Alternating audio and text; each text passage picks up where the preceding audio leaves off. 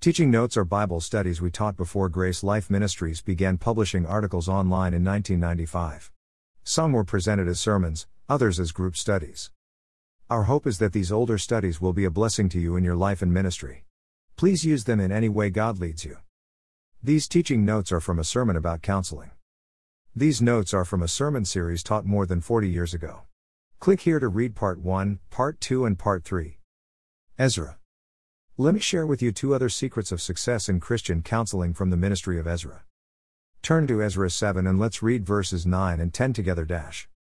Greater than for upon the first day of the first month began he to go up from Babylon, and on the first day of the fifth month came he to Jerusalem, according to the good hand of his God upon him. For Ezra had prepared his heart to seek the law of the Lord, and to do it, and to teach in Israel statutes and judgments. Ezra 7 9 10. Secret number 3. Ezra obeyed the word of God. It's ridiculous to think that knowledge will ever substitute for obedience. There can be no success in Christian counseling without absolute obedience to God's word.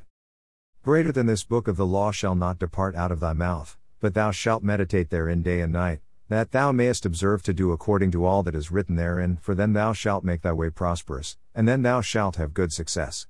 Joshua 1 8. Being a leader and counselor in Christian circles does not automatically make you a spiritual success.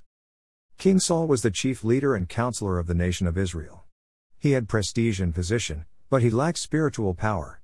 Saul tried to substitute sacrifice, a creation of the mind, for obedience, a condition of the heart.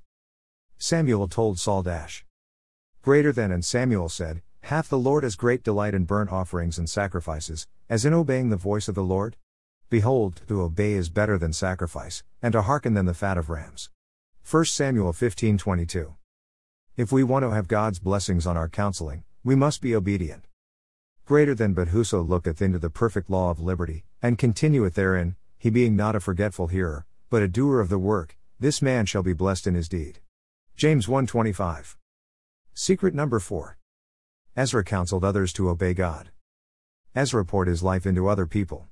He invested himself in making others a success. We find the ultimate example of this investing principle in the person of Jesus Christ who came not to be ministered unto, but to minister and give his life a ransom for many. Matthew 20:28. The word minister comes from the Greek word diakoneo and means to serve, to wait upon. The Apostle Paul wrote that Jesus made himself of no reputation and took upon him the form of a servant. Philippians 2 7. In Romans 8:29, Paul wrote that God has marked out each of his children to be conformed to the image of Christ. What was the form and image of Christ? A servant. The highest position in the kingdom of God is that of a servant. Greater than and Jesus said unto them, Verily I say unto you, that ye which have followed me in the regeneration when the Son of Man shall sit in the throne of his glory, Ye also shall sit upon twelve thrones, judging the twelve tribes of Israel.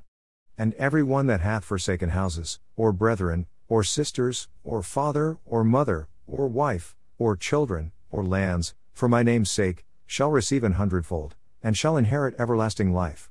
But many that are first shall be last, and the last shall be first. Matthew 19 28 30. Jesus had every right to be ministered to and get, but instead he took on the form of a servant and gave. If we are to be effective in our work as teachers and counselors, we must literally invest our lives in others. In conclusion, prepare your hearts before the Lord. Go deep into the goldmine of God's Word. Obey every word that proceeds out of the mouth of God. Invest your life in the lives of others. Greater than blessed is the man that walketh not in the counsel of the ungodly, nor standeth in the way of sinners, nor sitteth in the seat of the scornful. But his delight is in the law of the Lord and in his law doth he meditate day and night.